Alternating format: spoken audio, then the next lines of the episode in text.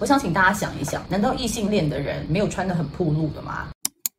大家好，我是 Sherry，今天来跟大家聊一聊歧视这件事情。其实现在的社会都已经非常多元了，我们常常在讲多元共融，但是如果你仔细观察，歧视还是充斥在我们的社会中。常见的歧视大概就是性别、宗教、种族、性向。那我们今天就来讲一讲歧视、无意识偏见还有刻板印象，它们所代表的意义，还有它们互相之间的关系。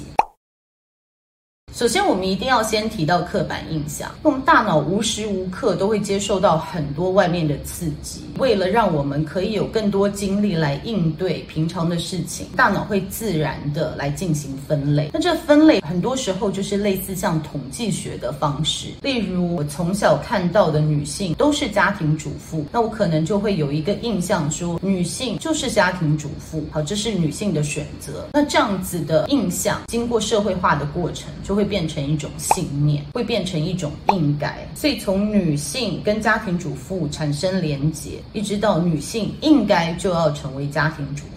好，这就是我们刻板印象的形成。那么刻板印象有很多，尤其是在你对一个族群不太了解的时候，比如说最近碰到有人问我说，美国人是不是都这么疯狂，都不愿意戴口罩？那我把这件事情告诉我美国朋友，他们就很生气，说，请你务必要破除这样子的刻板印象。我们美国还是有很多正常人都非常守规矩，也都戴着口罩。如果别人来看台湾人都说台湾人一定都是爱喝珍珠奶茶，或者是台湾人一定都怎么样？我们会作何感想？所以刻板印象它危险的地方就是它七十 percent 是叙述事实的，但是我们常常因为这个七十 percent 忘了去检视说，其实有三十 percent 是很不同的。那刻板印象、无意识边界跟歧视他们的关系是什么呢？刻板印象就是信念，无意识偏见是态度，歧视就是这个态度下产生的行为了。偏见有分成无意识偏见跟有意识的偏见。有意识的偏见是你很知道你就是讨厌或者是喜欢某种族群，例如你会说女性就是不适合做领导者，或者是美国人就是很疯狂，类似这样子就是你对这个族群的偏见。但是无意识偏见呢，它比较危险，是你比较难觉察。就像之前我有跟合作的同仁提到说，团队里面可以多请一些女性参加，那他们的第一反应说啊，为什么要降低我们的水平？一定要请女生进来？那为什么觉得要请女生进去就是降低水平？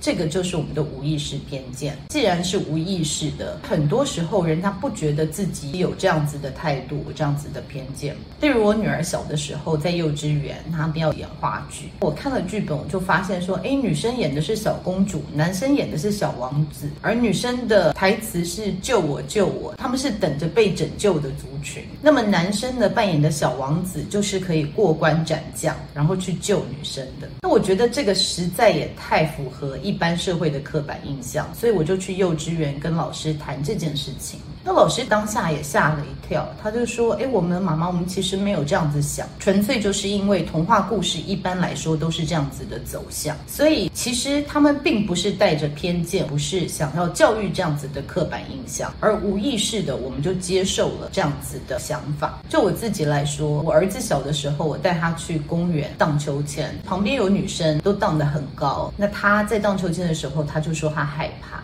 那我就脱口而出说：“诶，这有什么好怕的？女生都可以，你怎么不行？”那我忽然才意识到说：“诶，我这句话背后的意思，难道是女生都应该比较胆小，男生都应该比较厉害吗？我是真的想要这样教育我的下一代吗？其实不是。但是为什么我无意识的状况下会讲这样子的话呢？也就是说，在有意识的时候，我绝对不会说我是一个有性别歧视的人。”但是，也许这样子的刻板印象已经根深蒂固的存在我的脑海里，在没有特别的注意或者没有特别的意识下，像这种话很容易脱口而出。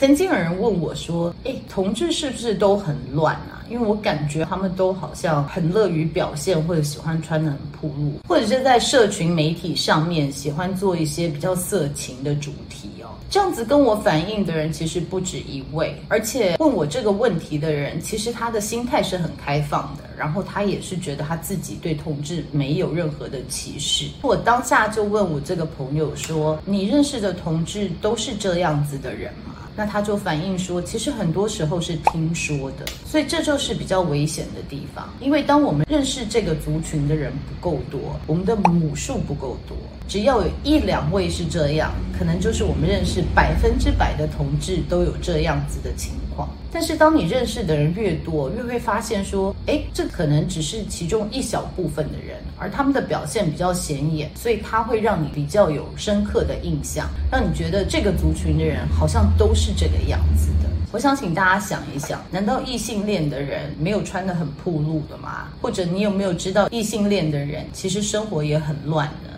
我相信答案是有的，但是为什么我们不会因为这样就说，诶，异性恋的人都是这个样子呢？那是因为我们认识异性恋的人母数比较多。其实反过来想，我在美国的时候，我有很多美国朋友只认识我这一个台湾人，大家对台湾人的认知很少，就说，诶，台湾人都这么外向嘛，都这么爱喝酒嘛，但事实上并不是这样子。因为他们只认识我，所以他们对台湾人的印象就只有我一个人而已。但是我相信很多人会说，我们跟你差很多，可能我们比较害羞，或者我们也不喜欢喝酒。所以可以想象，当你要变成你这个族群的指标的时候，你的压力有多大？我会建议大家对别人有刻板印象的时候，第一件事情可以问自己说：我认识多少人都是这个样子？有多少是从别人那边听说的？真的每一个这个族群的人都是这样子吗？用这样子的问题来问自己，确认自己有没有被你的刻板印象来影响。那么偏见其实只是态度，真正要讲到行为就是歧视了。歧视其实是很明显，比如说在美国早一点的时期，就会说黑人是不能进某些厕所的，好，这个就是很明显的歧视。那其实现在还是有很多法令对于女性、对于少数民族都是带有歧视的。但是可能大家比较没有发觉的是，歧视之外还有一种行为叫做围攻击。微攻击英文叫做 microaggression，这样子的攻击其实常常包装在玩笑话或者是善意的照顾背后，所以是让你比较难察觉的。其实它的杀伤力也非常的强。例如，女生应该都有听到，当别人在表扬你表现好的时候，可能会顺带加一句说：“哎呀，你这么厉害，以后怎么嫁得出去？或者你这么厉害，哪个男人敢追你啊？你老公好可怜哦。”这个背后的意思就是，女生如果能力强，她对她的婚姻或者是感情会有负面的影响，这个就是围攻击。另外，在职场上面，我们常会看到的就是主管呢，把比较困难或比较有挑战性的工作交给同一个 level 的男性同事，而不交给女性同事。那么背后的意思就觉得说，因为女性是比较需要照顾的，而男性比较可以接受挑战。但这个行为会影响到这位女性的升迁，因为我们都是要有比较有挑战性的 project，才会有所学习，也才会被上司看到。所以这也是职职场上面的一个不公平。不过有人也会问说，诶，我如果好心的想去帮弱势团体，或者想帮女生，这样子不对嘛？你这样子说，是不是以后我们都不去帮弱势团体，或者是在职场上不去帮忙女性？其实并不是这个样子的。不管是你要搀扶老弱妇孺过马路，或者在职场上你想要对某一个族群有特别的照顾，其实很容易的一点就是先问人家需不需要你的照顾。就是先 check in，就说这个是需要的嘛。如果不需要，没有关系。所以我们常会说，通往地狱的道路是用善意铺成的。有的时候，我们的善意其实对别人带来有些不方便。所以最好的方式就是先跟别人确认，你需要我的帮忙吗？如果你需要，我很乐意协助；如果不需要，没有关系。其实做这一个动作就好了。